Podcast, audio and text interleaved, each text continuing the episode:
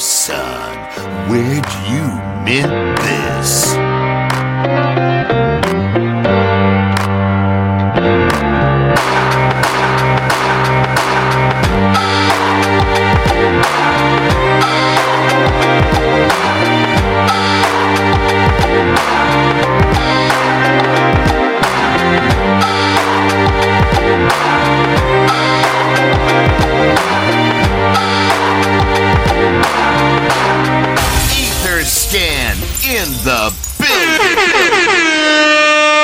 Yeah, Dee has been uh, what I've kind of learned is a pretty important figure in a lot of people's, you know, journeys within crypto and NFTs. He reached out to me uh, in like October of 2020, I want to say, uh, just replying to some work that I had done on Instagram, posted some stuff, and he had sent me a DM. I didn't know who he was, and he just asked if I had ever considered, you know, minting my work or asking me about, you know, if I had ever considered making NFTs of my work. And I had, I truly had never heard the phrases before or the terms. That's kind of where we were at. And I, to someone who wasn't paying any attention to that stuff, it was all brand new. So, yeah, he just sort of put the offer out there to, you know, help me out if I had any questions, and and I really appreciated that. And I kind of followed the the breadcrumbs from there. But uh, it seems like I wasn't the only one uh, who he had that sort of relationship with and was trying to onboard and and introduce. Uh, and as you'll hear, he had a pretty fascinating journey himself and sort of uh, different mentors and people in in his life who were instrumental in guiding and and sort of uh, fostering his uh, interests and the stuff that he was getting into i think you know it's the type of type of thing where it's so new to everybody but if you find like a buddy or two who and help you out and, and introduce some of the stuff to you it makes it a lot more fun uh, which Mhm. is probably a requirement for uh, you know sticking around and sticking it out when you're learning anything new or, or just getting into something that feels also tied to money and a little bit scary so uh, yeah, but it was great to learn more about his story and a little more about his, uh, you know, his journey within NFTs and and Zora, and uh, yeah, just just a, another one where I treat like an hour with a, a really I, I get the opportunity to sit and just chat with someone for an hour who I've known but never kind of had like a proper meet and greet with, uh, and and just kind of um, you know dig in and, and learn about them. So yeah Dee is fantastic. And uh i'm really hoping uh even if you know him i feel like this was one of those conversations where you probably learn some new things about him that you've not heard before right on well what's up Dee how are you I'm doing well. It's a um, what's today? Tuesday. Uh, wonderful Tuesday here in New York City. The Zoraverse is popping. Uh, all is well. I can't complain. How you doing, Chuck? i'm doing all right just got back from a, a week family vacation in florida brought the kids down there to Hey, get out of the get out of the Chicago winter for a few days. Um, had a nice time, good weather. Got a little bit uh, a little bit of sun.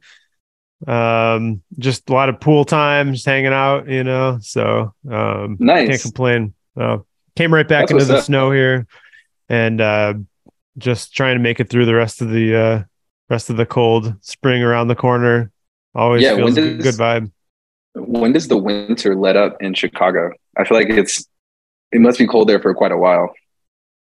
feel like it just on and off through April, and then usually by May, like we're good to go. So Nice. there's no such thing as spring anymore. It'll basically be like winter, and then it'll just be like 87 degrees and, and like humid pretty much immediately. But uh, Nice. yeah, Where in Um, Florida were you? We were in uh area called Longboat Key, which is like an hour and a half like southwest of Tampa. So we flew into Tampa Okay. and then and then drive to the to the uh the Gulf uh coast. And um yeah, a lot of old people, kind of like a retirement vibe, a lot of golf, like kind of air. I, I don't play golf, but like that's the vibe there. But then a little bit of a drive and you can get into like, you know, some I don't know, just like more fun, like touristy. Like it's truly for like a family trip. Like there's nothing Yeah. there where it's like this is just for me. I mean, we like to just sit out by a pool on the beach, but with kids, like you just plan a trip entirely different. Like, what's the most convenient possible thing we can do? nice. I feel like I've low key been down there. I spent, I don't know if it was exactly Longboat Key, but I was in like the Venice area, um, which I think is just south of Tampa on the Gulf Coast. And um, yeah, I was basically at like a retirement home uh, for like a week, just Yeah. hanging out with like some senior citizens on the beach. It was it was a whole lot of leather out at the beach. Oh wow. Um, yeah, but it was a, it was a good I, time. It was a I, I don't know the context for this. Is this a vacation or is this uh I don't know what this is. Uh, Family. yeah, yeah, it was it was a vacation um, with, with some friends of mine. I um I definitely don't just uh, recreationally hit up the senior citizen areas. I of the beach. mean, Uh, hey man, you know, everyone's but if it floats your boat, different. you know. No shame. Whatever, whatever works. It's your vacation, you know. Like if that's how you want to spend your week, I mean, more power to you.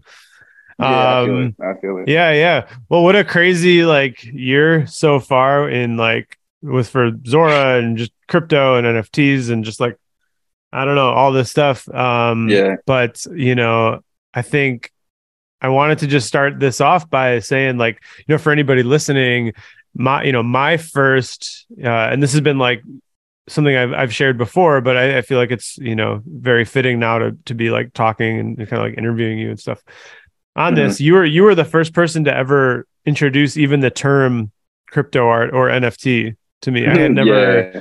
I've I'd never uh, at the time I had not heard of it. Uh, this is I believe it was like October or November 2020.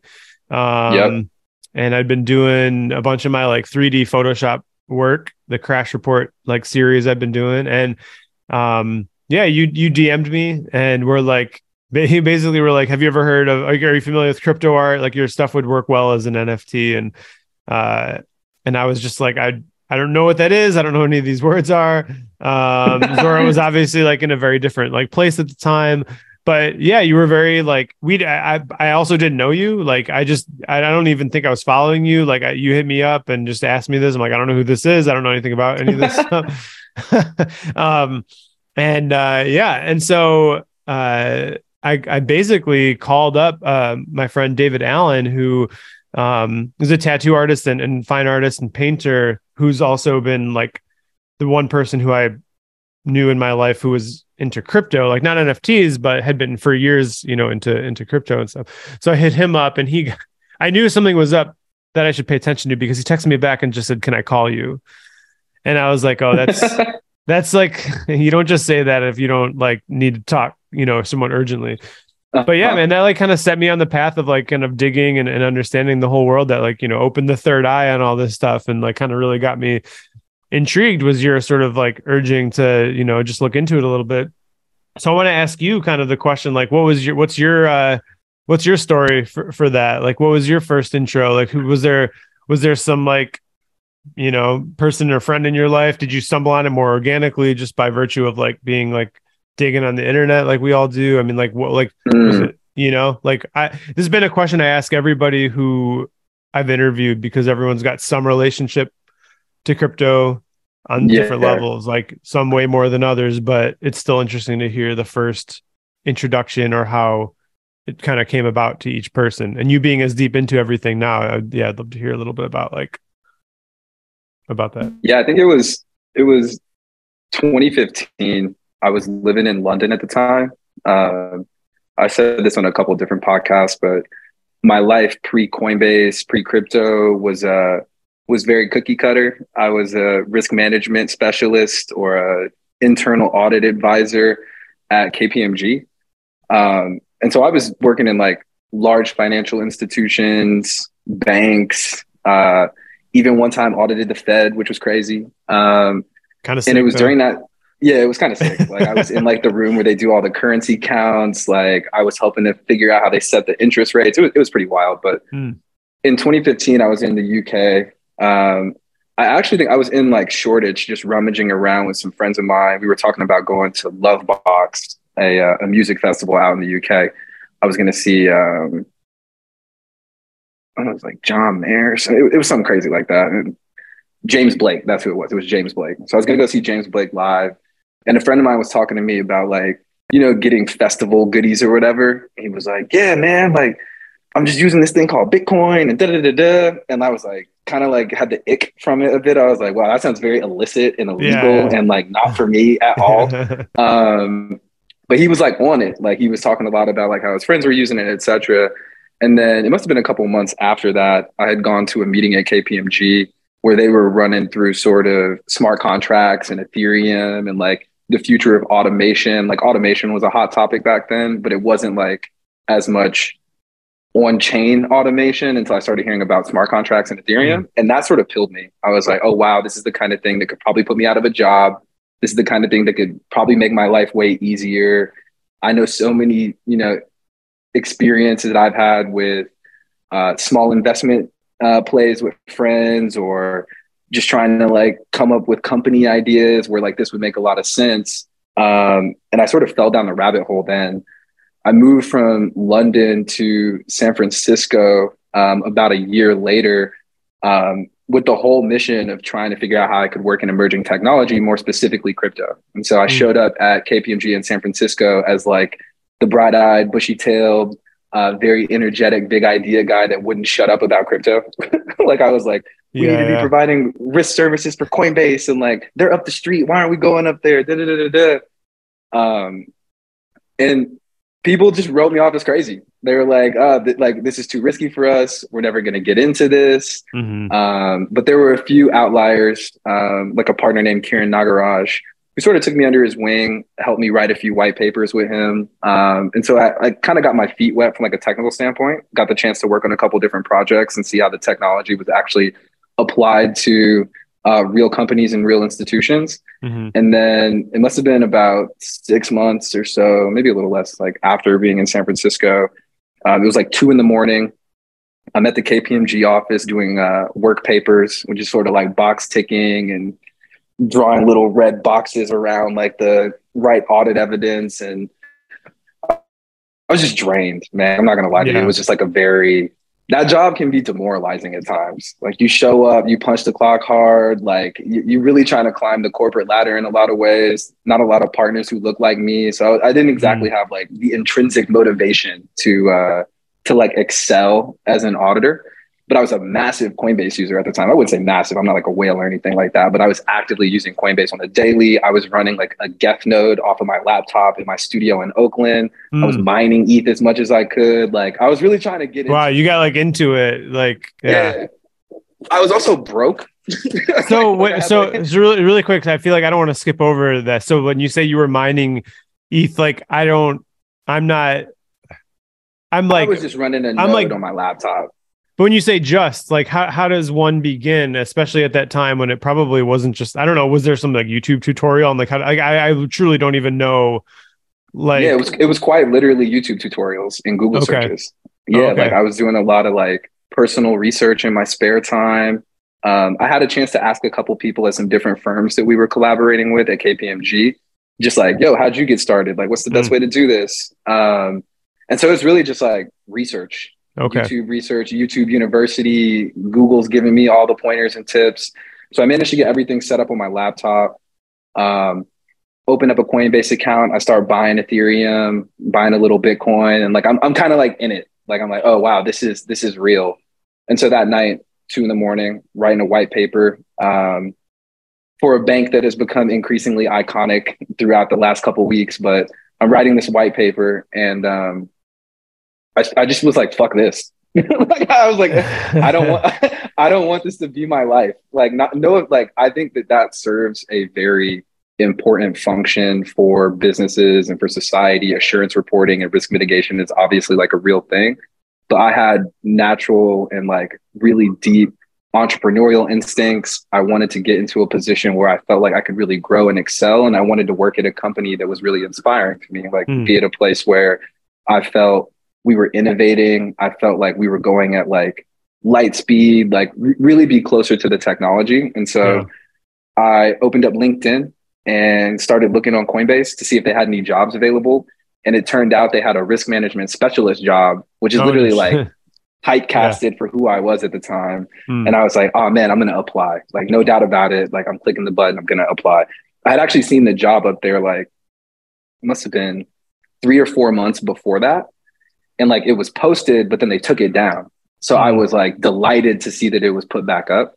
Okay. Um, I hit the recruiter direct. His name is Brett. Shout out to Brett. He like got me onboarded in the whole thing. I sent him my white papers. I was like, hey man, I just want to know if I could apply for this job and like what the deal is. Uh, I gave my, my little spiel who I was. Uh, he hit me back, asked me to jump on the phone. Uh, the next day, we got on the phone, and then that kicked off my Coinbase era. I uh, wound up working there. Uh, maybe a couple months later, it was such a grueling interview process. Like I got to really mm. give it to Coinbase for holding the bar for talent.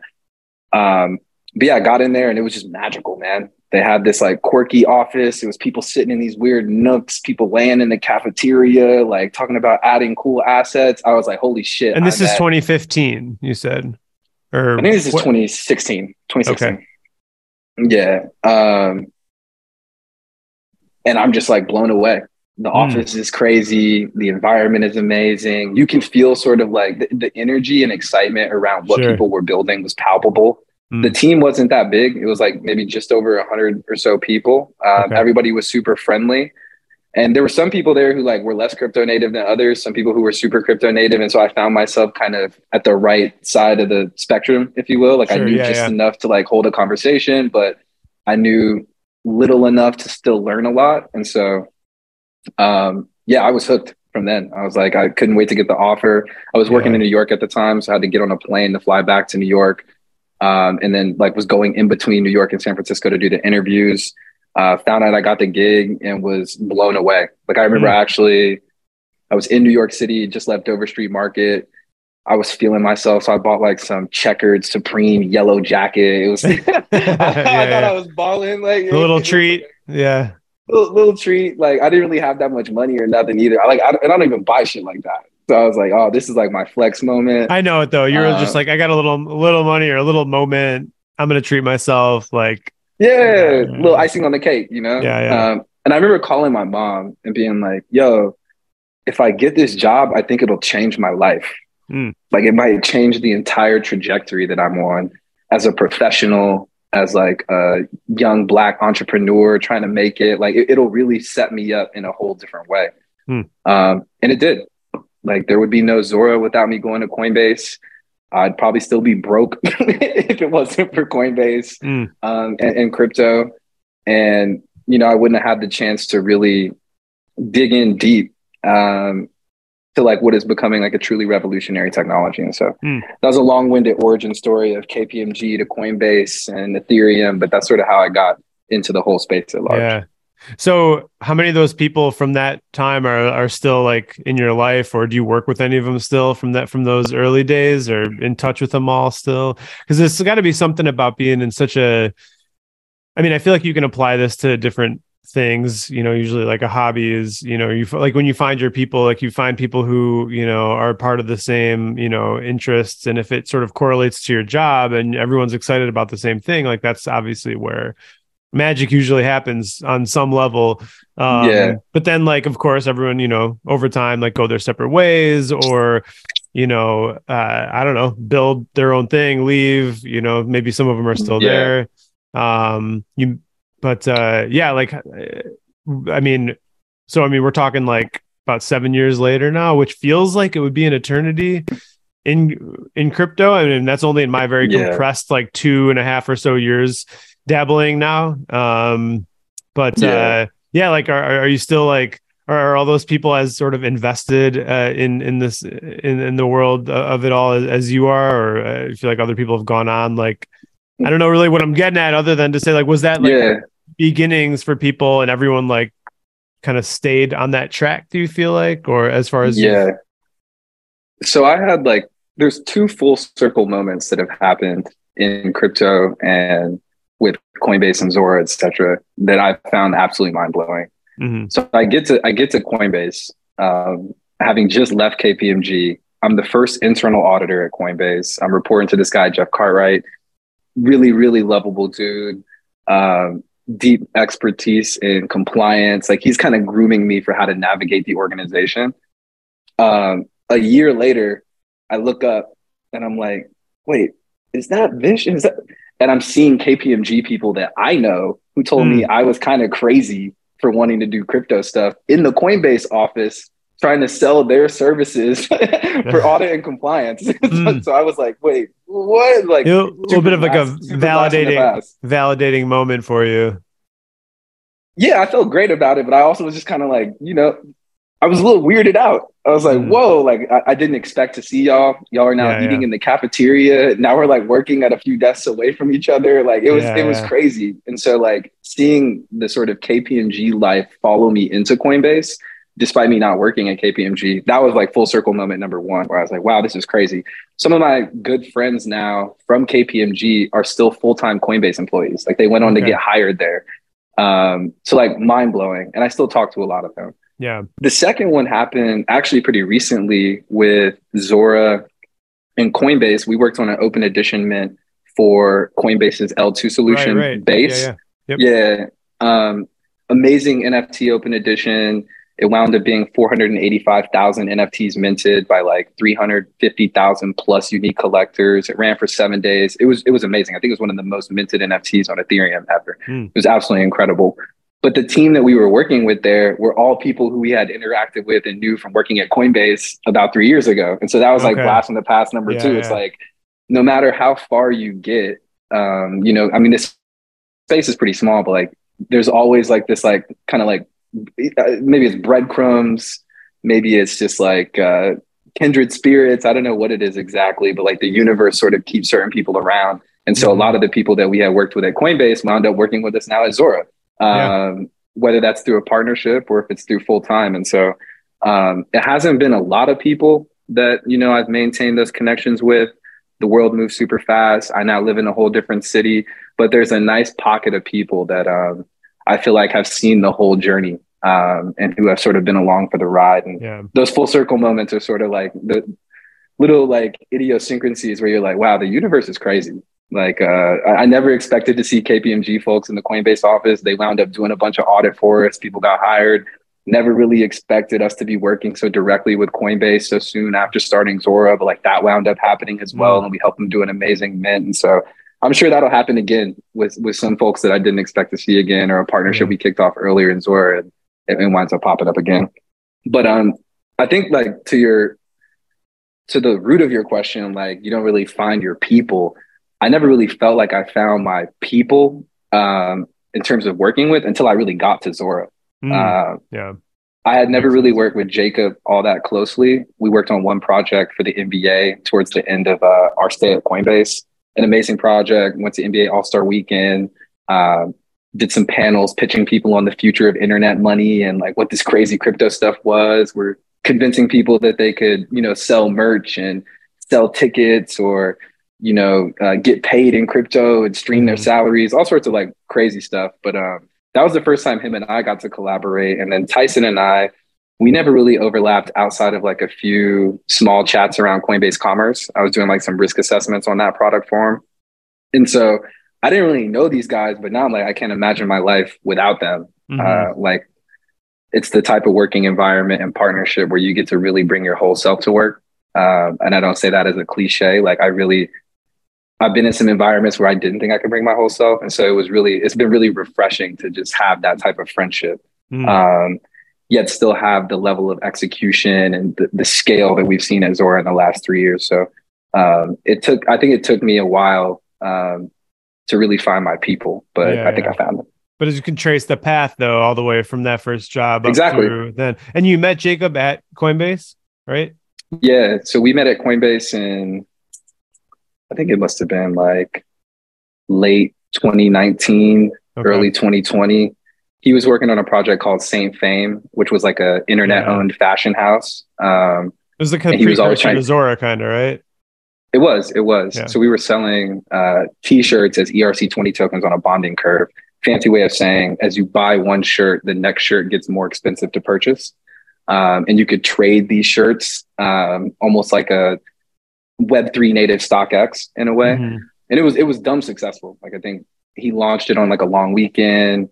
We woke up, it had done like $40,000 in trading volume or something crazy like that for t-shirts. The whole thing was run by a DAO it was mind blowing. Um, and so he was he was like actively trying to get me in Saint Fame, and I was just like, yeah, that sounds cool, man, but like, I'm really fucking with your sweatsuit though.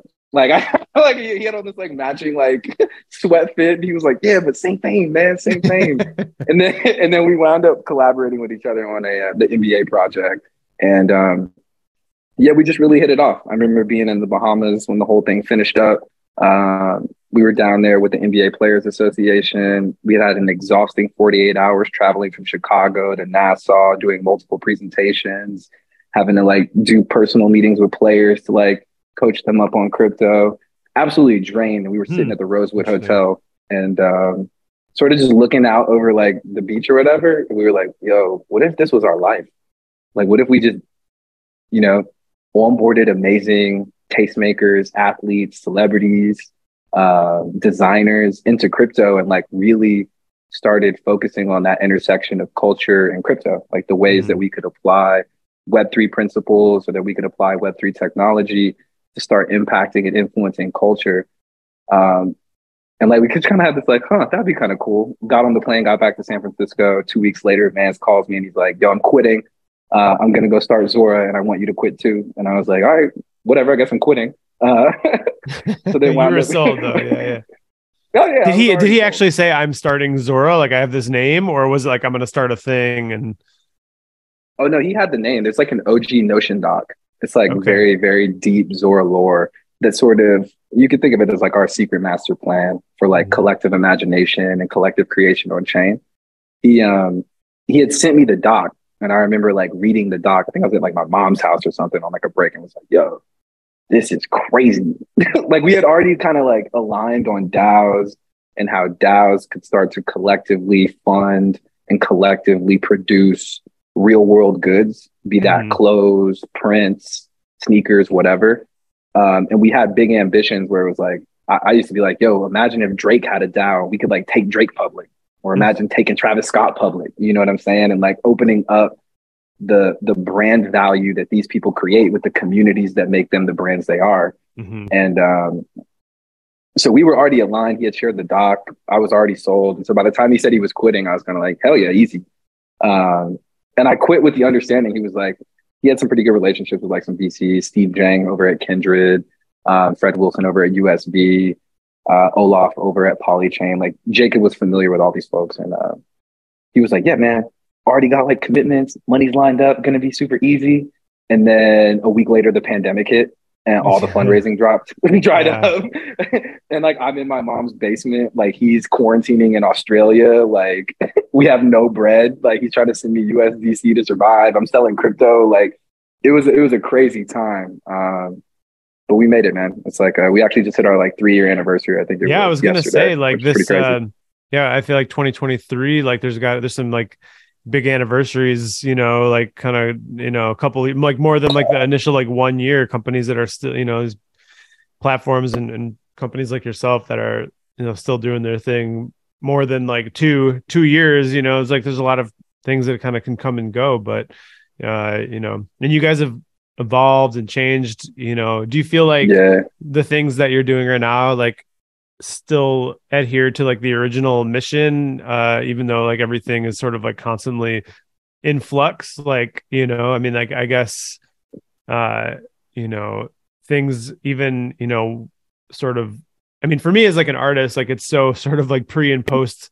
you know Beeple sale is kind of like the line in the sand when it just Mm, sort of like the lid just blew off and everyone every artist was like all right, this is a moment. I've got to try and get like a piece of this pie. Like that was kind of the like, like especially just like I said, for me speaking only as an artist, and and I know I had no ambitions of uh, getting into crypto, getting into anything deeper than just sort of exploring like a new avenue for you know selling work that made it so I didn't have to go to the post office. Like that was kind of the extent of like my interest was like, oh, this is nice. Like I could sell, or and I still didn't even completely understand it, but like I still could understand, you know, it enough, uh, and it was appealing enough once I saw like, you know, I was actually getting this money and then selling it, and like, okay, there's like real actual money in the bank account now. Like so, and so, Mhm. the, the pieces kind of fell together, and and so for for me, uh, you know, and, and things have evolved and changed, but like my initial interest was ultimately about you know having a new avenue to sell and share artwork to discover new artists like kind of the same thing i've always been on. You know for the last 20 years it was just like a new it was just like a new floodgate had opened up that reminded me so much of my early early like internet days when like we're doing the brilliance like in the you know those real early days just like so curious and like you Mm. want to dabble and like see what's up. And I would say that's still pretty true. Like I've kind of gone with like the tides of things being like hotter and and, and or not.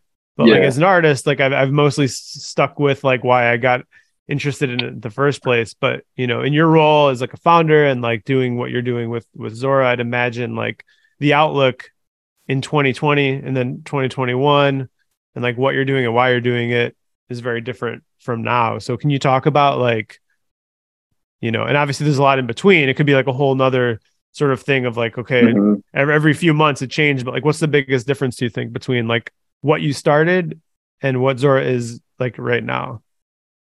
Yeah, I mean, so biggest difference. I mean, when we started, it was all physical goods. And so just making that pivot alone in mm. late 2020 was a huge change to go from helping people do uh, basically tokenized physical drops to now doing digital only. Like that was a big mm. leap. And okay. the physical goods business was working. Like we did an amazing job at helping artists to sell their work in that medium, uh, be it sneakers with Jeff Staple, be it toys from Benji Taylor, um, you know, prints or paintings from Steph Morris, the iconic like sneaker illustrator. Like we were helping a lot of people to create a lot of success. We had sellout drops. We had sneakerheads yelling at us because there was 10,000 people trying to buy 30 pairs of sneakers. It, it was insane. And so like that was a big jump. But I'd say overall, like we've always strived to help artists, brands, communities capture and realize the value of their work and use these tools to do so. And, and that's been a consistent thread throughout every year that we've existed at Zora. Um, and so whether that was helping, like I said, a Steph Morris, a Benji Taylor, even a Nathan Head, like a photographer that we had onboarded to uh, Zora V0 with physical drops, quickly ran off and did NFTs like right thereafter because of that mm. same realization that you had oh man i could sell my work without having to run a logistics business without having yeah, to sell like yeah. without having to like actually print things and like have all that manufacturing costs etc and so um, we had seen sort of that transition for the artist and wanted to start investing our resources and time in figuring out how we could help them to also capture value in this new like completely digitally native medium so mm. that's been a consistent thread throughout the entire three years um, what's changed is the the the models have changed in a way. So it's like we went through the one of one era and like we really had to like fight for reserve auctions. You had to win like crazy cool content like the Doge auction that we did, yeah. four million dollar auction for Atsuko, absolutely crazy. Um, but like going from one of ones to now open editions to timed open edition or to limited edition and timed open edition what could eventually be forever editions. Um, that's been very like interesting to navigate. Uh, and I think you have to deliver, you know, different products, different features that sort of meet the needs of the artist, and again, help them to do what they love doing, which is make art, but also capture the most amount of value that they can from that art. You know, there's mm. a lot of creators, uh, especially content creators, musicians, uh, visual artists that have just been grossly underpaid. Like we in many cases, especially if you're a content creator, and this goes back to our V1 manifesto, um, where we sort of said the system is fucked. You know, like platforms really do have, in many cases, like a monopoly on content. Yeah. And if absolutely. you're in, if you're a content creator on a platform like YouTube, you have to have like a thousand subscribers and then get 4,000 hours of views or some other stat just to qualify for the partner program. Mm. Then you have to apply to the partner program. And then it's yeah. like two months to get accepted. During that whole time, what are you doing? You're creating value for YouTube, right? Mm-hmm. If you're a TikTok creator, you're getting paid like two to four cents per thousand views. You know, like that's 50,000 views. Crazy, you're, yeah. you're making like, you're making no money. yeah. Like, I and the truth is, yeah, like you're making like a thousand bucks. and the reality is, like these are actual viable like jobs to aspire to for a new generation. Like this, not for lack of people like not trying other things or whatever. It's like no, there's like you know realistic possibility to make money, and I think young people especially see mm. that. You know, especially in in in like other parts of the world where you know like in, in, in developing countries or places where like their best shot at you know um, doing something that they they love is essentially them in a camera and then needing yep. to rely on these platforms to bolster that and and like to you know to harness those platforms and then get their their stuff out there but I, I suppose like the rigorous standards like you just outlined are because there are so many people vying for sort of the same eyeballs and wallets Yeah, and for sure. attention that it just becomes like just a kind of grueling you know like uh, thought to sort of try and make it to where you're like making sustainable income um Yeah. and so i guess But like, but the biggest psyop, the biggest psyop ever is like you're not aspiring to work for TikTok, but that's what you wind up doing. right yeah absolutely You're not Yeah, yeah. aspiring to work for YouTube, but you're Yeah. for all intents and purposes like a YouTube employee. Like you might as well be on the YouTube brand marketing team. There's no like there's the- not even like creative team. there i guess tiktok is the only one there's not even like a viable alternative like youtube really is king like even tiktok is Exactly. just probably relatively relative to youtube small like small Yeah. potatoes and there's no other alternative and then you look at artists like it's i mean i was thinking today how in uh, i was just talking to, to to someone yesterday and today about how absurd it is that as an artist i feel so reliant on twitter and instagram to get the word out about anything because nobody visits Ah. web no one visits websites anymore so like I have a site, but I don't really need to maintain it. I mean, a lot of artists do, and I I do a pretty good job of keeping it like relatively up to date, but like it doesn't feel nearly as uh, urgent to you know post uh, you know on my own site uh, as it does to share whatever I'm doing on on Twitter and Instagram. And it's kind of scary when you consider who's running both of those things, you know, exactly. especially Apology- Twitter right now. It's it's wild. Like and and and yeah, I, I don't know. Yeah, I don't know what the exact answer is uh, in the long term, but It I feels like the exact answer. Like we're sort of all looking at, we're all watching like TikTok, and like TikTok is at threat of getting banned. Like Twitter is, um, Twitter is virtually breaking. like post yeah, dude, it's ins- it, it, it, it, it, is, it it is feels breaking. it does feel broken like like Yeah. not even from a necessarily day-to-day technical level but whether it's feeling like is anybody seeing this or like exactly. random people being unfollowed or just like the, the quirks of like a sort of functioning uh, an ill functioning site you know just Yeah, like on a and regular then- basis and then it feels like the other thing everybody says is like Instagram is dead, right? Like everybody thinks IG is dead. And so it's like we're watching, if we think of platforms as sort of like these nation states almost, or like these countries on the internet, like we're watching the demise and decline of these countries. You know, Mhm. Balaji has a really good point that he makes around the power of exit. It's like you can try to voice uh, you know, your frustrations when you see these platforms or these countries declining, um, or you can try to exit. And I think we're currently exiting the phase of voicing our concerns, and there's now real excitement to potentially exit the sort of platform monopoly that has Mm. been, you know, uh, running us on the hamster wheel for the last probably like couple decades or so. Mm. Um, and so I think, you know, to continue with like the Balaji thesis of exiting, it's like you either exit and leave to to join like a new system or you exit to create a new system, you know? And I think what NFTs and what DAOs and what Ethereum really at large has done for us is created this new exit path where there's like there's sort of like a new viable alternative to being locked into these platforms, you know? Mm. We're also seeing just like a general like desire to have a slightly more intimate and curated and personalized internet experience, you know? And I think that may manifest in the form of websites coming back, MySpace style pages coming back, you know, Tumblr style pages coming back, where there's a little bit more personality. It's less algorithmically driven. It's a bit more um, directly from the artist and the creator. It's not confined to the dimensions of the IG post, or Mhm. it's not trying to cater to the TikTok algorithm, or it's not limited in its characters like a tweet, even though Elon kind of stretched that. But again, that kind of broke Twitter.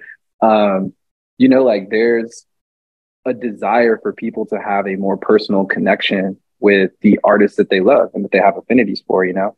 We tried to build a lot of this into the Zora ecosystem through things like our mint pages, like allowing you to personalize the colors, allowing you to change the font, allowing you to Mhm. change the size, how the media is shown, yeah um, so that you can have a bit more of like a personalized and intimate experience for your community. You know, we're starting to see just like the idea of closer knit internet communities emerge with DAOs and collectives, be it art collectives, music collectives, writing collectives.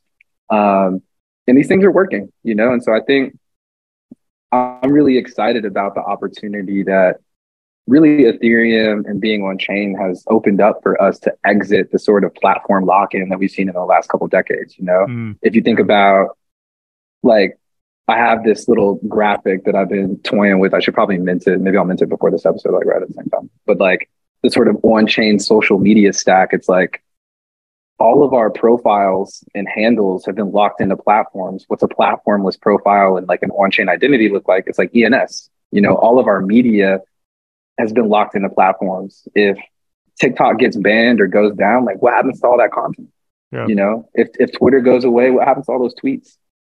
Like that's like civic historical provenance. Mm-hmm. Like there are certain there's certain context that is kept there. There's certain happenings and events that are kept there that we're at risk of losing forever, you know? And it's like, how do you create a more resilient and like platformless type of media? Really, it's NFTs. You know, yeah. it's a it's a way for people to build on top of the media instead of the media having to be put into the platform. And so, mm.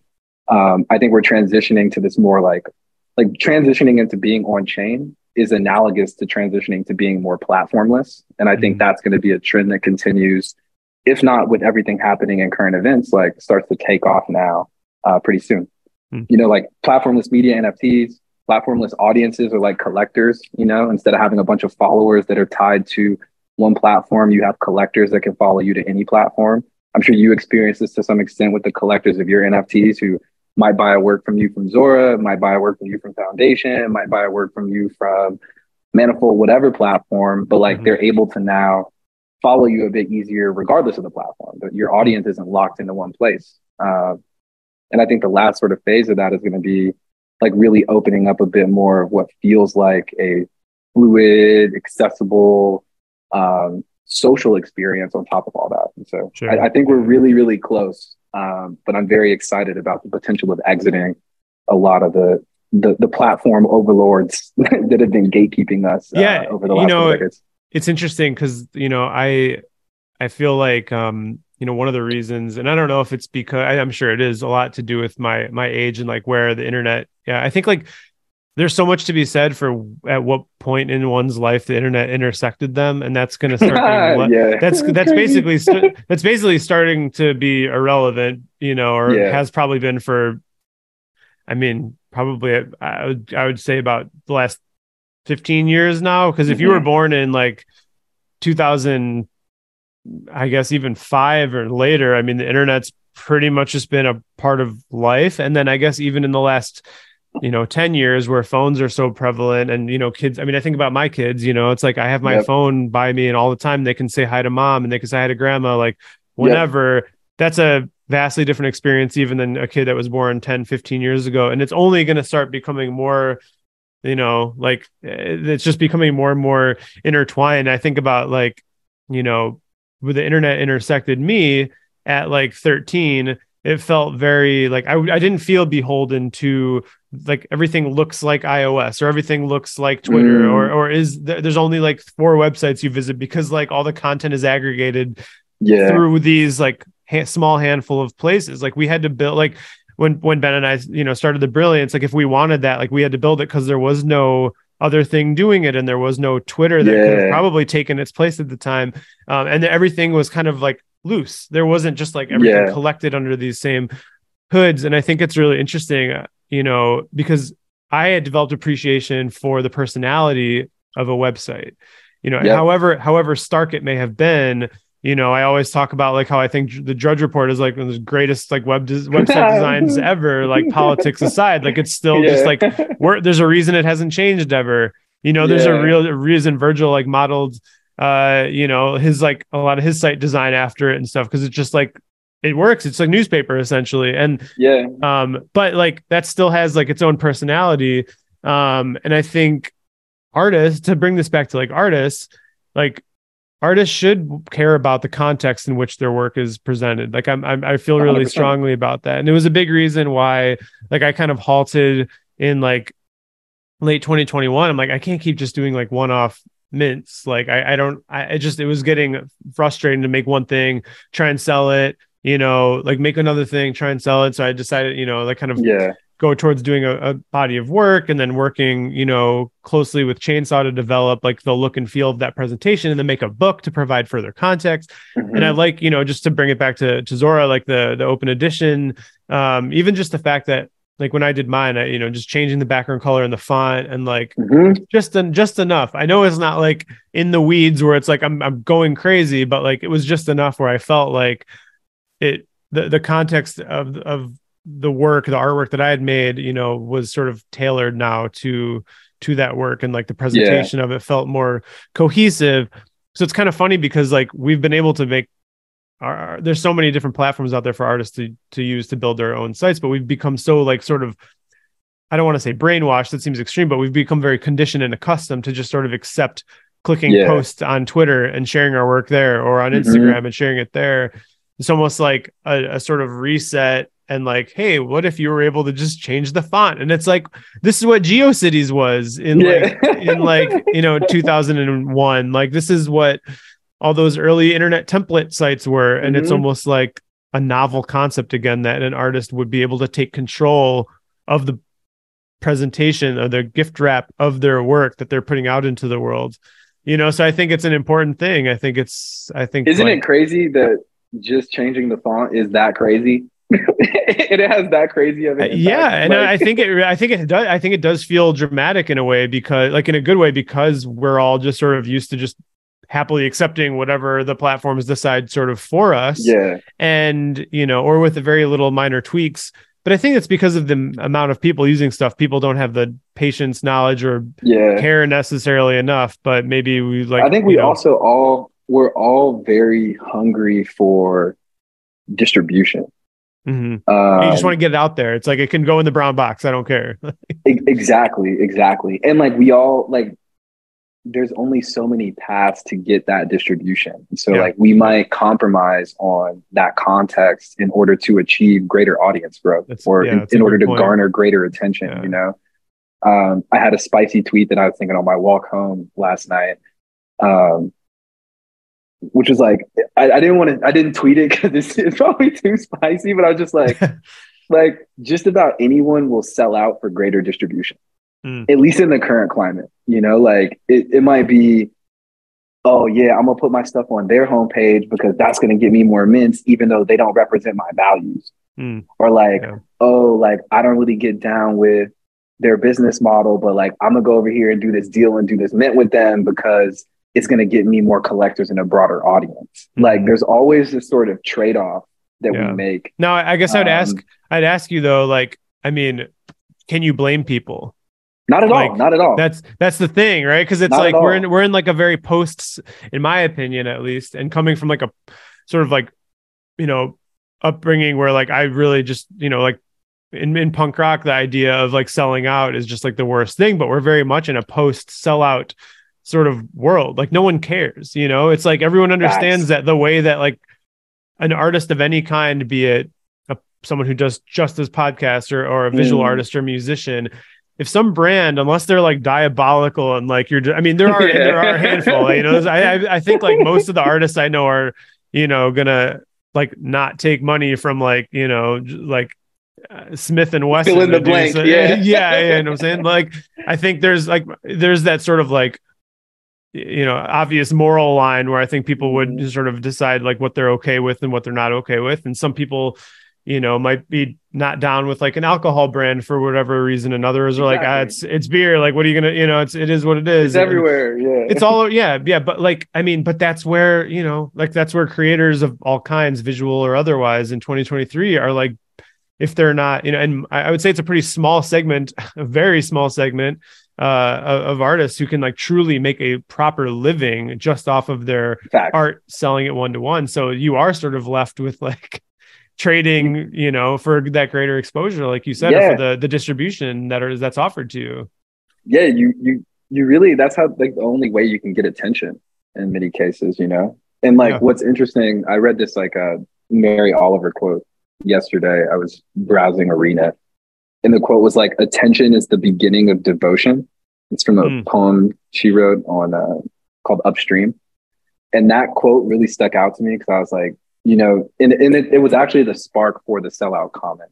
Because um, I was like, you know, if you if you make that compromise on what might be a values play for you or like what what might be like a okay i'm not going to have the amount of context i want around my piece but i'm going to garner a lot of attention and you convert that t- attention into devotion which i think yeah. many influencers have content creators have artists have mm-hmm. then it's almost as if the audience is portable like you could it, it's equally as platformless if they're sure. devoutly devoted you know what i'm saying like it's yeah. like a it's a higher order of uh, buy-in in a lot of cases. Yeah. And so I think like we we all oh, this is heady, slightly esoteric, but it's like a lot of people want to get on the platform altar in order to garner that attention, in order to build a devoted audience and following. Mm. You know what I'm saying? Like they're like, yep. put me on the altar, put me on the front stage, and I'll be able to take that and convert it into whatever I need to in other areas or other remits. You know, I mean, mm. that's how a lot of my sister is a prominent TikToker, Mariah, and it's like TikTok's not paying her as much as DirecTV and Coke and all the brands that want to do brand partnerships, but they want to do brand partnerships because she has such a devoted audience, mm. you know, yeah. and she garners so much attention. And so she sort of, uh, she sort of flipped the dynamics between the platform and her by becoming the platform herself in many cases. Mm. I think NFTs take that to the next level where now you're able to do that, but you're able to also earn directly from your work without having to go through things like brand partnerships or things that are off platform. You know what I'm saying? And so mm, yeah. um, it's like this new opportunity for you to still capture value from the thing that you create and that you love doing without having to dilute that in any way or without having to compromise too much on what a brand may need or what their messaging may want. And so mm. I'm excited to see an increasing amount of artistic freedom it feels like, and, and an increasing amount of opportunity for artists to still develop audiences, garner a lot of attention, but start to capture value directly from their core work or core mm-hmm. practice and what they love doing without having to go sort of uh, exploring, if you will, and things that feel adjacent. So, sure. Um, yeah, yeah. It, it, feels like a massive unlock in many ways. Mm. Yeah, it's interesting. Even just like in the sort of short couple of years that NFTs have been like kind of uh, what I, I, guess I would just start in like early 2021 until about now. Let's just call it like there's been these sort of there's been different platforms that feel very desirable to be on or get accepted to or be a part yeah, of or exactly. whatever, and that wave feels and I I could be wrong. Maybe it's not. I mean, I'm, I, I there's certainly some collectors who really value if someone's like on you know SuperRare more than mm-hmm. you know mm-hmm. for example or obviously with like nifty like the way it was early on like that felt like just the the grail for an yeah it was a huge deal and like i think almost every artist who's dabbling was like applying and trying to get on there and a lot of artists yeah. you know had their moment and made like a boatload of money and like that's just mm-hmm. that that's obviously was like in the heat of like the craziest you know wave of speculation that we had where it was just like anything and everything was sell. But yeah, like yeah. I do think like now that a lot of things have calmed down and we're in a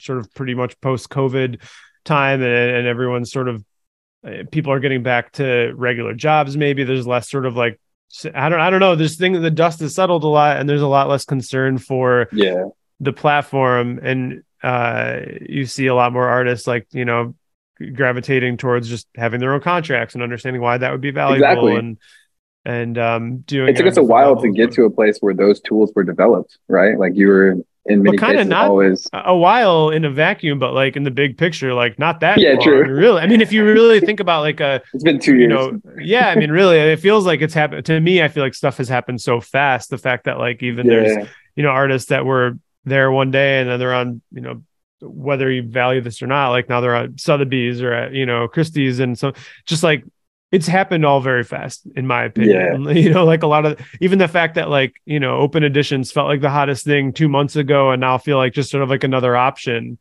and it's on to Mm. whatever the next conversation might be. Uh, You know, it's just it all moves so quickly and it's like just a constant feeling of like this too shall pass like in nfts it's just like all right like whatever is like you think is good right now is like a week from now i'm sure it'll be fine but like someone all the attention's on to like the next thing and it's yeah, it's insane it's it's for me it's like i don't know i i feel like maybe your job necessitates that you sort of do keep up but like a lot of times i'm just like man i just need to like I can't I, I can't keep up. Like I can't keep thinking about this. So then it- Yeah. back to the relying on platforms thing, you know, just give me just enough to tweak and customize because I can't Mhm. like get into the weeds of all this. But yeah. It's really hard sometimes in crypto to tell what is here to stay and what is a trend.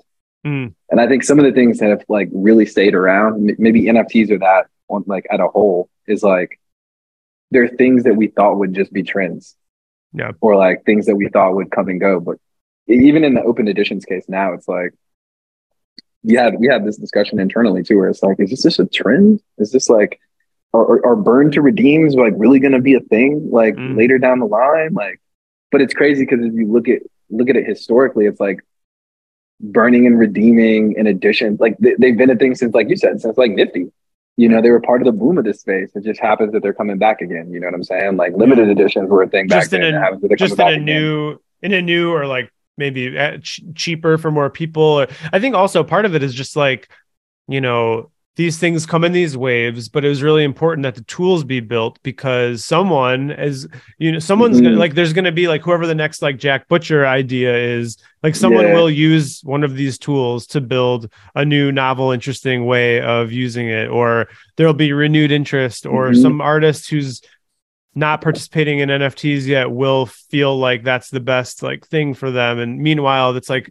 maybe it's not like the hottest thing at the moment overall, but like those tools being built, you know, it's just it's like anything, you know. I mean, like like literally anything. I mean, it's like any new tool, uh, what be it like a physical tool for a craft or you know. Uh, whatever the Yeah. case may be is always going to find like someone's going to find some new way to use it or utilize it or take advantage of 100%. it uh, that someone else i'm really of yet. excited to see i think it was really cool to see like during the summer of last year i mean catalog has been around for ages right? Like they've been doing one of one since really like zora has been around in you know early 2021 it was really exciting to see music sort of pop up as a category um, for nfts really like i mean obviously the one on ones but i think like summer of last year i feel like we started to really hit a stride with music. I'm very excited to see the space like on board an increasingly diverse type of media. Like let's see more videos. Like we have some amazing videos that are getting minted on zora. It's actually one of the few places you can mint video in Hmm. this way because we don't have a file size limit. And so whether that's a music video from latasha if it's an animation from nouns dao if it's a product marketing video for nouns if it's like a night run video that got 95000 mints to like promote a project that they were working on night run. Like i think we have sort of like a psychological barrier in the space right now or like even maybe like a slight aversion to wanting to bring more types of media on chain that I think will start opening up what all this could be, you know. And so we I think it took a while to get the tools. The tools really served what felt like a bit more of like the fine art market, but it's dope to now see where it's like, yo, uh Gabriel, the machete guy, like he can start to mint his TikToks and his video content as NFTs, and you can collect those. Like Mhm. you can mint your writing, you can mint uh, just other types of media that I think will expand people's imaginations as to Mhm. like what is really possible here, and also accelerate that path to exit that I was describing earlier, where it's like, hey, this isn't just for auctioning stuff. Hey, this isn't just for an image. This isn't. This applies to probably any piece of content that you could put on the internet Um, which means we now have an opportunity to bring all of that content into a new medium where it can start to truly capture and realize the value that it's created on the internet. And so I think I'm really pumped for like now that we have sort of like a baseline of tools to see increasing types of media get minted into onboard sort of like that next wave of creators that I think is sort of written in the NFTs off a bit because it, it either like skews like very art world or it skews very Yeah. I joke that it's like GameStop, Best Buy, Comic Con. like it, it Yeah. like it has like a very like uh the, the collectibles market makes sense in that case, but it's like it has a very like uh Nintendo almost like environment to it. Yeah. And I'm excited to see us like build upon that and expand to like all different types of media. Like Yeah. to you to to run with the sort of GameStop analogy. If I was walking in like the mall of Ethereum, it's crazy because I sound old just saying malls. I feel like those are completely dead. Um, but it's like, where's like the Phi music? Or like, where's the Tower Records? Or like, where's the like, where's the Blockbuster? Where's like, where's all of the other types of venues, the Netflix or whatever, Sure. for us to start like bringing this media on chain? Um, and I think Zora has become like a real home for that. And so I'm really Mhm. excited for now that we have that baseline of tools to like start seeing what all people bring on chain uh, and, and how expansive we can get with this. Um, so just keeping an eye on our time here. Uh, wanted to just do a very abrupt pivot and ask you about basketball. Oh Uh, hell yeah, let's go. I would. I was thinking about starting with it, but I'm like, we might never talk about any of the other stuff. So. no, we definitely would have. But All right. yeah, I so first off, what, where, what, who, who is your team growing up? Is it the same team as you are? Like, are you are you like lifelong like I am lifelong Bulls fan? Like, what's the so I've been a Lakers fan since like 2001. okay? Wait, where like- you're in? New- Where are you right now? By the way. So I'm based in New York. I'm Yep. in New York City at the Zora office. I am Zora Studio, as we like to call it. Yep. I'm from Atlanta Yep. originally. I did know that. I was going to ask if you're a Hawks guy, but My sisters love the Hawks, and I I fuck with the Hawks, but like I'm not a Hawks fan. I'm a Okay. Lakers fan. I'm a Lakers Okay. fan for real, for real. Um, so I think it's like 2001. Before I was a Lakers fan, um, I was actually an Indiana Pacers fan. Like I oh lived man, in, wait, why? yeah. So I lived in Indianapolis. Okay. There's not right. much going on in Indianapolis Yeah, other than fair, corn, fair. other than corn and basketball. Was it what, what was this like pre? This like college or? Oh no, this is me as like a little kid, little kid. Oh, okay. Oh, wow. yeah, okay. this is like a, oh, you this said like Atlanta, 11. so I'm like trying to do the. Yeah, so I born in Atlanta, moved to Indiana, moved back to Atlanta. That's Got it. like okay. the- okay. the Okay. jump. okay. Little stint. Yeah. yeah, exactly. And in Indiana, I mean, that's really basketball country. And Yeah. the Pacers were amazing. Like it was the Reggie Miller, Jalen Rose, Mark Jackson, Dale Davis. I'm saying a bunch of names that probably nobody on this podcast will know. We're not, not, not worried about anybody else now. I just want to hear, you know. yeah, thoughts man. on so that. like was was a huge Pacers fan. Um loved like they had like the rivalry with the Knicks. That Yeah. was amazing to watch. Like uh, Reggie Miller playing in like the garden, doing the Spike Lee show. It, it was just like intoxicating as a kid. I was like, wow, this is crazy. And then so huge Pacers fan, was a huge Allen Iverson fan as well. Okay. Like he was always like the he was like the like what I imagined myself trying to be as a kid. I Mhm. was like, damn, I would love to be that cool. Like he had like the Sports Illustrated cover with like these dead roses and his braids and shit. I was like, man, he was MVP going to the finals. Yeah. He was, He was, fun- he, he was yeah, yeah. he was- he was cool. He was like the new, he was just like a new cool. Like he ushered in oh, so much of what we probably still underrate, like his impact on just like aesthetic in, in basketball. Oh, it was unreal, unreal. But then I really like, I don't know. I- I think it was the NBA Finals when the Indiana Pacers were playing the Los Angeles Lakers. I think that's that was the finals matchup, and I was just enamored by Kobe Bryant, Mm. like Kobe and Shaq, and just like Kobe was such like a tenacious competitor and has so much drive. I mean, there's stories about him like linking up with Gary Payton at the All Star game, being like, "Yo, man, teach me your defensive tricks." Like he, he was just like he, he was just that guy, and obviously Yeah. like an incredible talent. Um, and so I became like a huge Kobe Bryant fan, which led me into being a Lakers fan. okay. Um, people thought I was a fair weather fan in Indiana because they had just beat the Lakers, or like the Lakers had just beat the Pacers or whatever. But I was like, nah, I just really Under, like understandable. yeah, I was like, I just really like Kobe. Um, and then I just kept that throughout my whole life. I was a fan of the Lakers from that point forward. Um, Hmm. I'm still a fan of the Lakers. It's a little tough out here right now, you know. yeah. I, I'm earning my stripes, you know. I'm not that much of a fair weather fan if I'm a Lakers fan now. Um, it's been cool to see what Bron is doing and the whole thing, but like, yeah, I'm a I'm a Lakers fan. through and through. Okay. Um, You feeling like you got any any any like ru- they got a run in them this year at all? I mean, So at the beginning of this year, uh, long story short, no, I don't. No. Um, like we'll see if LeBron can. it's amazing. AD's not like messed his ankle up again yet, but Uh, I got to find some wood in the office to knock on. Uh, yeah, we'll we'll see. Um, so at the beginning of the season, I actually picked the Warriors to repeat. Um, okay. And then Draymond decided he was going to punch Jordan Poole, and the Warriors decided they weren't going to play any defense, and so it hasn't really been looking like they're going to repeat. Yeah. Keep waiting for them to make a run, but They got to win on the road. yeah. They don't play no defense like at all. Like Steph has been in and out with injuries, but I think now like they look healthy. Yep. They're beating top teams. Uh, they're competing. I think they're like sixth in the West right now, and I'm like, oh, I think that bet might play out. Like I think I think the Warriors could actually make a run more than I think the Lakers can make a run. But that's like that's probably my mind talking more than my heart. Um, if the Lakers make a run, I'll be I'll be extremely stoked. And then my sister actually she works for the Hawks, so I go to a lot of Hawks games. Oh, nice. She does like uh, social media for the Hawks when she's not sick. doing her crazy amazing TikToks. Mhm. Um, and so we go to a lot of Hawks games. I'm a Hawks fan by like association. um, Yeah, yeah, yeah. by, by blood. Um, but yeah, that's that's I'm, I'm Lakers all the way. Who you- who you uh I mean this I guess I don't know when we're gonna put this out, so these questions probably may be answered by this time, but what's who's the MVP prediction for you? It's hard not to pick the Joker, man.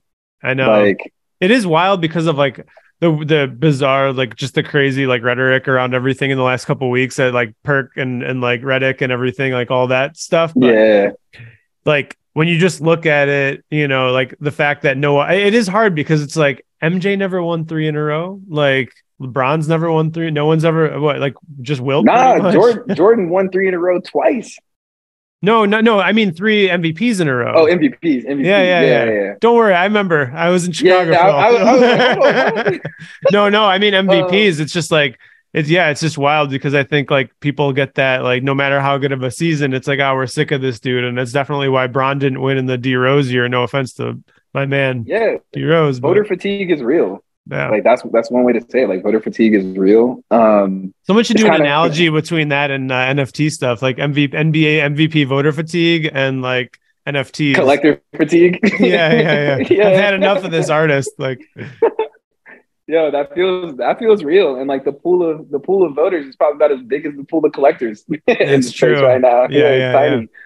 Yeah. I think it's gonna be Joker. I mean, to be honest with you, I'd love to see Joel win it, just because I feel like he's been right there and like Definitely in such deserves close it. contention. yeah, He definitely does. But like when you got a guy who's basically averaging a triple double, plays every night, um, just like multi talented, passing, rebounding, hit a hit a game winning three randomly. Like I mean, it's just undeniably impressive. Like we haven't seen these type of numbers since like Wilt Chamberlain, if I'm not mistaken. Just- so like it's just crazy to have like so many good like but the fact that him Giannis and and Embiid and that's like you're still leaving out so many like amazing other players but those guys just like playing in just like another stratosphere right now for sure 100. percent It's been cool to see the big come back.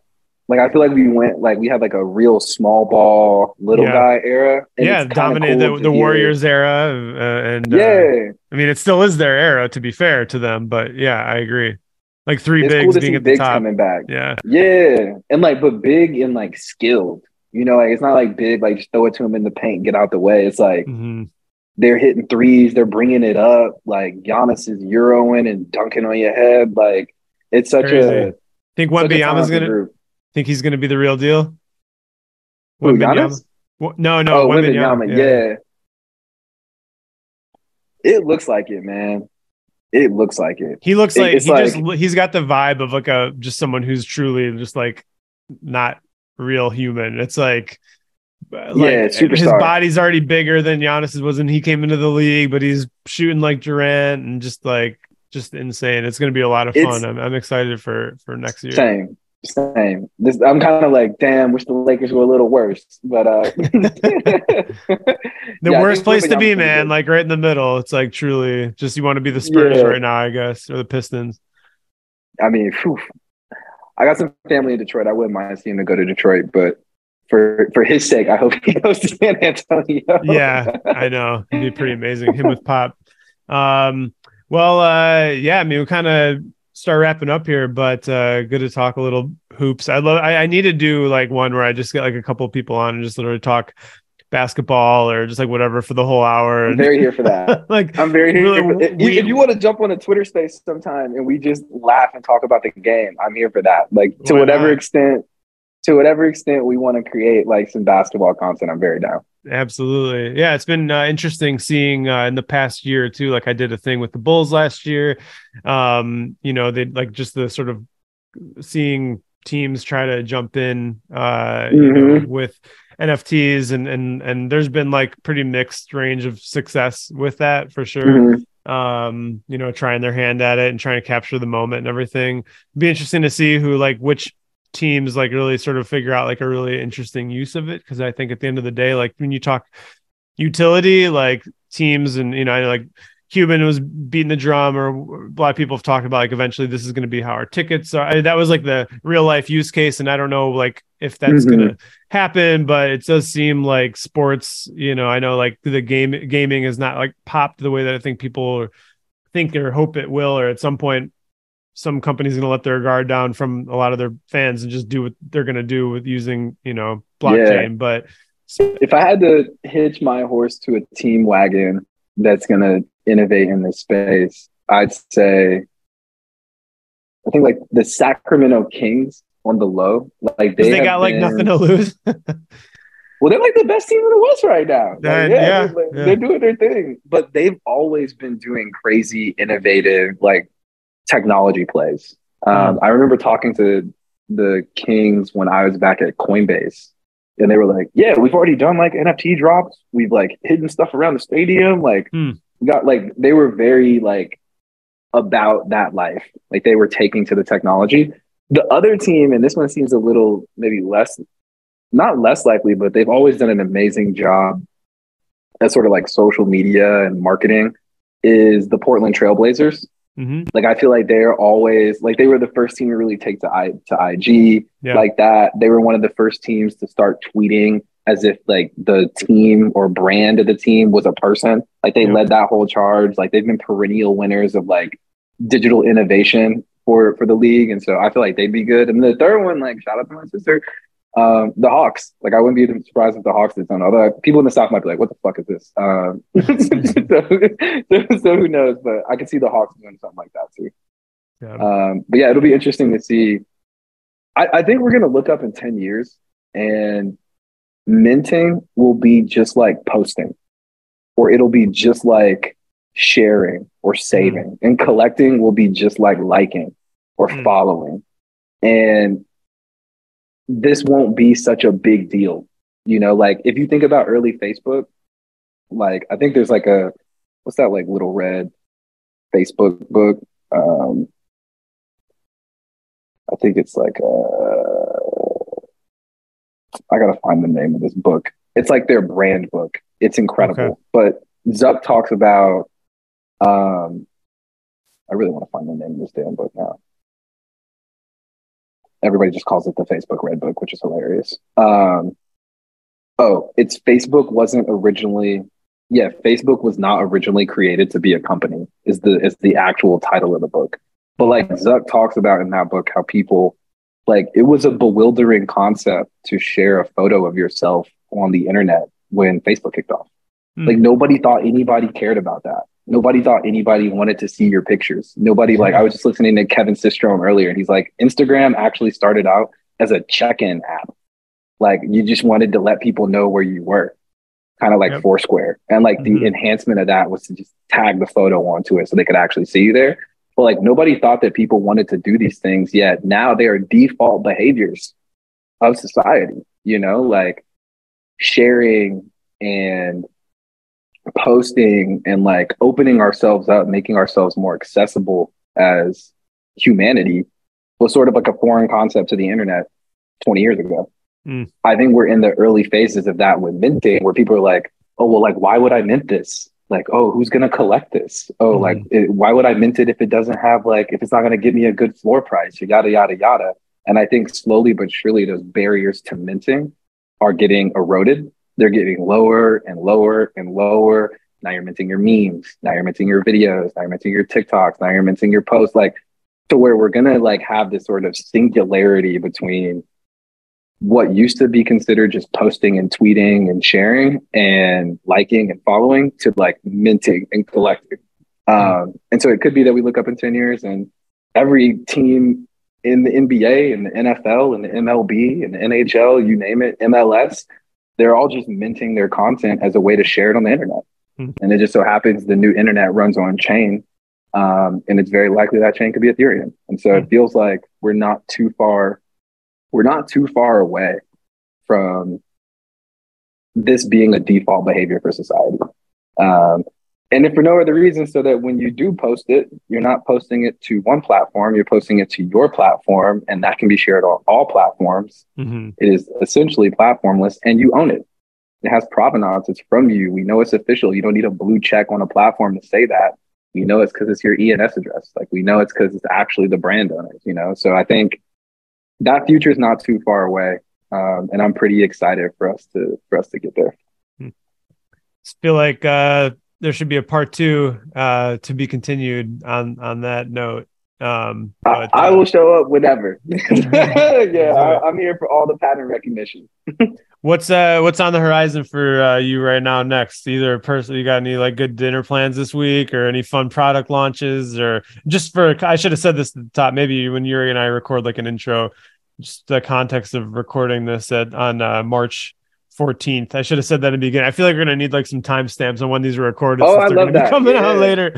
But yeah, uh, yeah, yeah, March 14th, New York City. It's like 40 degrees outside. It's snowing. Um, what am I excited to do this week? Uh, I got my sister and my family coming in town. Both my sisters.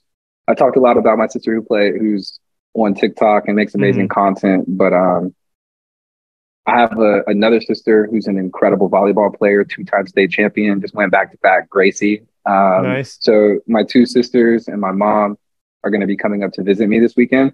Uh, we're going to be going to check out a New York Knicks game, so like right nice, in line nice. with the basketball vibes. So I'm really excited for that. I haven't seen them since like Christmas, so it'll be a really nice like recharge. Um, and then I'm gonna watch. So last night I watched uh, Interstellar again. It came okay. up in like a Zora brand conversation.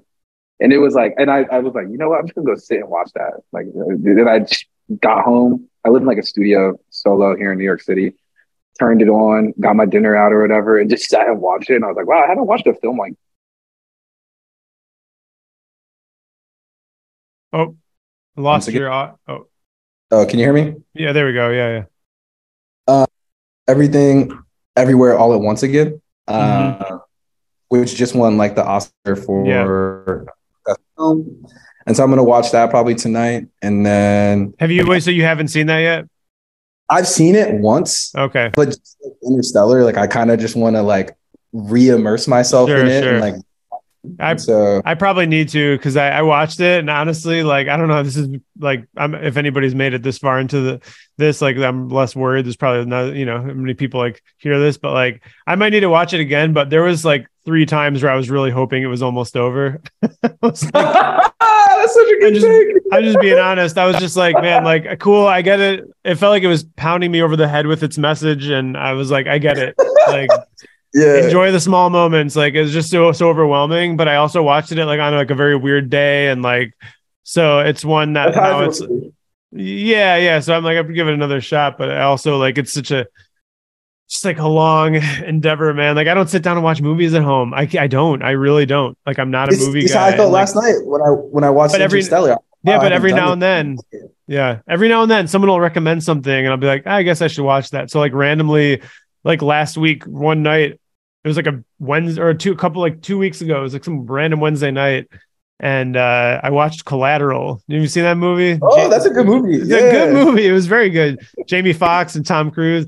And yeah, uh, yeah it, someone made like some bootleg shirt of it and was like hyping it up on Instagram. And it was a guy that I really like. And I was like, I gotta, I've never seen it. I'll watch it. I was like, there was zero expectations. So maybe that has something to do with it too. I'm like, I can't watch new yeah, movies. Like everyone's made up their mind about how I'm supposed to feel about it already. So yeah, I love that. I love that. Um, that'll have to be our second podcast. We'll do we'll do an NBA one in a, adjacent to this one, and then we'll do a movie one. Yeah, movies that like you haven't watched or yeah, yeah.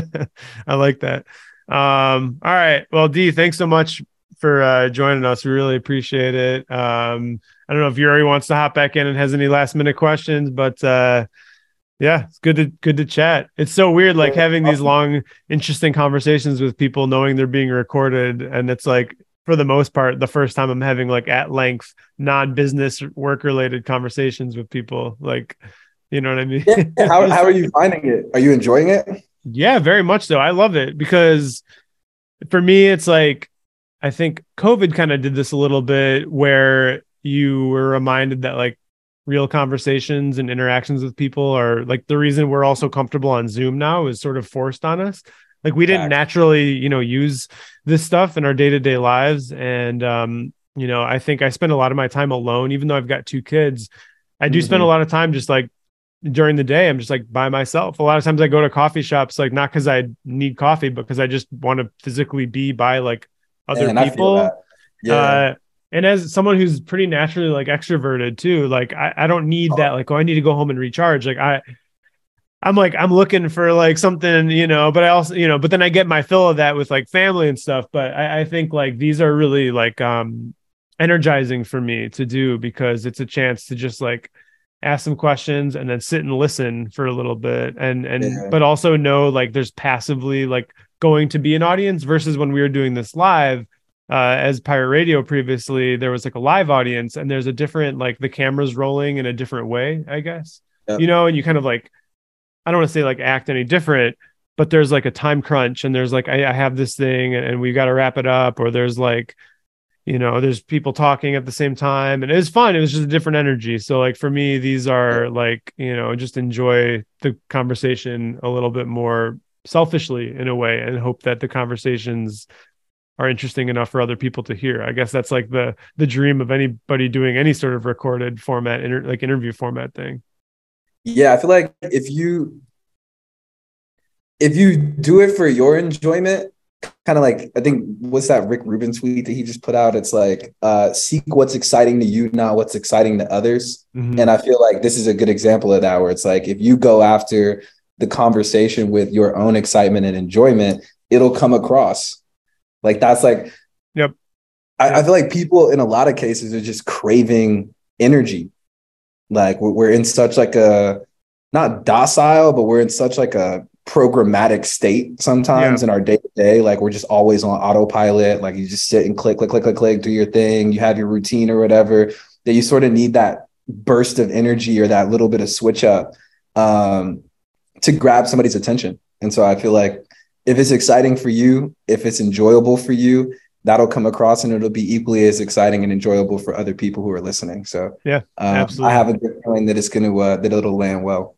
Yeah, for sure. Yeah. We want to fill a void like in this space that's like kind of very on point with how both of us have come at things we've done where like I'm very much like over the years, like very much like involved in the, you know, graphic design and like art and you know, internet stuff, but like I've vested interest in like culture and fashion and music and, and like I, I, yeah. I, like blending you know the idea of blending scenes and like merging people together from different corners and i think like there's a huge opening for that within specifically within nfts so people aren't so myopic and just seeing what they're presented with yes. through like the same things that we all sort of like churn through and like try and Facts. mix up the types of guests or stories or like angles and and like have it be you know this is what we talked about when we first started talking about doing this is like you know we just want like a smart creative fun you know no like agendas or pushing like a drop or anything it's just like exactly. you know all that kind of stuff and i, I feel like we're even you know fun, so we're even seeing that happening now with like the sort of chasm that has emerged between like the defi crew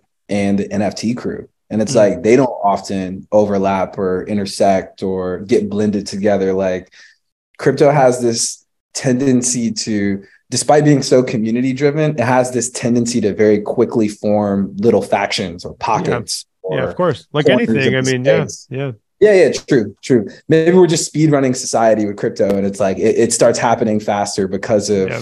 the, the accelerated pace that we're developing it at. But Yeah. I definitely can feel sometimes just like the distance between one group, one DAO, one team, and the other, or one type of participant in the crypto economy versus Mm-hmm. another. And whatever we can do to sort of bridge those gaps and allow for there to be like we need like the interstate, you know, like we, we Yeah, need yeah. The, the train system, we need the we need airplanes to allow us to to connect more so that you're not just always in your bubble, you know. Mhm. And I think that's true of the space at large in crypto. It's true of NFTs as a pocket, you know. Um, and like it's something that I'm really I'm passionate about finding ways to like to to bridge those gaps. Cause otherwise we just wind up you wind up in the same echo chamber. You wind up with a very homogenous type of group or you know, you wind up with a very like standardized default type of thinking and Mhm. you don't see a lot of imagination and innovation in those Yep. in those environments and so Yeah. it's good for us to to do this sort of blending and meshing of the different spaces and different participants so that we can get a richer more holistic view of what's happening so Yep. i'm excited for all of this Absolutely. What's up, Yuri? That- what up Yo, Yuri? I'm. How are y'all doing? Yuri lurks in the background of all these interviews. And then, uh, i dig it i dig it You know, like after the first interview, it was you and David Allen talking, and I was just like, this is just like free art school. Like I just set this up. Y'all are just talking through your practices and like these rich careers and these different pivots and how you managed it. And I was like, did I just like set up like a masterclass situation for me to absorb? And then like the bonus is that we're going to distribute it as a podcast. But like, I think what Dee is saying is true. Is like if I, I am the audience right now and it lands incredibly hard for me every time. So I think that bodes incredibly well about the utility of this for the larger space. Cool. Yeah, I love it. Heck yeah. Good Appreciate y'all. Well, enjoy the enjoy the Knicks game. Who are they playing? uh they're playing the joker they're playing the Oh, sick. Nice. yeah yeah i'm really excited um, Nice. i haven't had a chance to see him play live yet I, either I have, and I went. I his first. I was. I had him on my fantasy team. I had Jokic shirt. Wow. Like I went. I. I it said Serbia. It was like something about Serbia on it. I'm not Serbian, but I wore it. Like and I like like, showed it to him, and he like pointed at me, and I got a. I'll send you. I got a selfie of like me like after the game. It was crazy how many I, like how many Serbian like basketball fan. I mean, I guess that would be true if there was a guy like of his level anywhere. But man, Yeah. like the flags and stuff, and it was like in Chicago, and, and then you know the Nuggets won, and like it, you would have thought the Bulls won with how many people were concentrated at the tunnel to sort of try and get a piece of him as he was leaving, and uh, wow it was pretty cool. I gotta say, like it was very cool to like feel that and see it in person. So hopefully he puts on. A, Oh man, I'm so excited! Isn't it? The Yeah, yeah. NBA is beautiful, isn't it? Like the best players in the league. It's like a Serbian, uh, a Greek player. Like, uh, where's jo- Where's Joel from? Is he from like he's from Cameroon. Con- he's from Cameroon? yeah, Yeah, yeah, like he the- Cameroon. Like yeah. The- that shit is crazy. Like I was gonna true- say Sixers Sixers fan over there should be able to tell us right away. Yeah, Yeah. yeah it's wild. It's It's fan. It's- Tony's like the real fan, but I absorbed the alpha in the household. Yeah. yeah, it's international and like a post like Euro guys only way. Like it's really like pulling Exactly. in from like all over. And then, you know, yeah, I, I think like right now, like a world versus US game would be better than ever. Like it would just be like, you know, like Bron and KD and Curry, and then you got Yeah. Joel and like, yeah, it's exciting. I was gonna say Ja, but like maybe have to hold on on that for a moment. yeah, my man Ja is. Uh, I I used to make the analogy that he was like the Allen Iverson of this era. totally. I think he is. Yeah, yeah, yeah. Oh, I think 100 percent. But like. I didn't know he was this much. Mm. the Allen Iverson of the Yeah. era. Like, Yeah, yeah. it It's I, dude. I gotta say, like, as much as I like grew up absolutely idolizing Michael Jordan, and actually more so eventually became a bigger Rodman than Jordan fan. I was obsessed with oh Dennis Rodman. wow, lit. It's really good that those guys did not have phones and social media because I'm pretty sure we would have. I'm pretty sure most of our idols from the '90s would be uh, well fallen by now had uh, Jordan been uh, on Instagram Live in you know '96. I don't think that would have been good for anybody. It's probably best Like- that there's some things still hidden away. Rodman doing Rodman doing his Vegas trip I mean, you know, like, and that's just all on IG live. Like we were, we were fortunate enough that we could even have like some sort of paparazzi cameras catching him. Like I can't imagine if he was just at the club in Vegas while the team is playing. Yo, imagine, like, imagine, oh, imagine Wilt, imagine Wilt with like TikTok. I mean, my yeah, God, yeah, like uh-uh. just the the ban, the the ins the banning would be quite quick. I think. yeah, shout out to the innovation curve. I'm glad it was a little slow. yeah.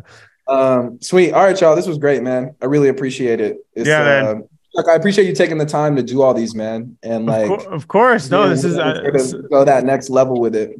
This is such a great, perfect fit for for these, and um, you know, just feel like we're haven't even gotten, we're just like just getting started. Like we've got to start packaging totally these up and get them out, and then and uh, it's exciting. We're we you and I have got a good dynamic and and and system, you know, that we're building and just understand each other. And it's been fun to put these you know together. And and i i look forward to you know finally getting them out there and and uh, hope people enjoy um listening to them good, and, and, experiencing it. So yeah. It's gonna be good good. Sweet. All right y'all. I appreciate all this. right. i'll catch y'all take care appreciate y'all. See you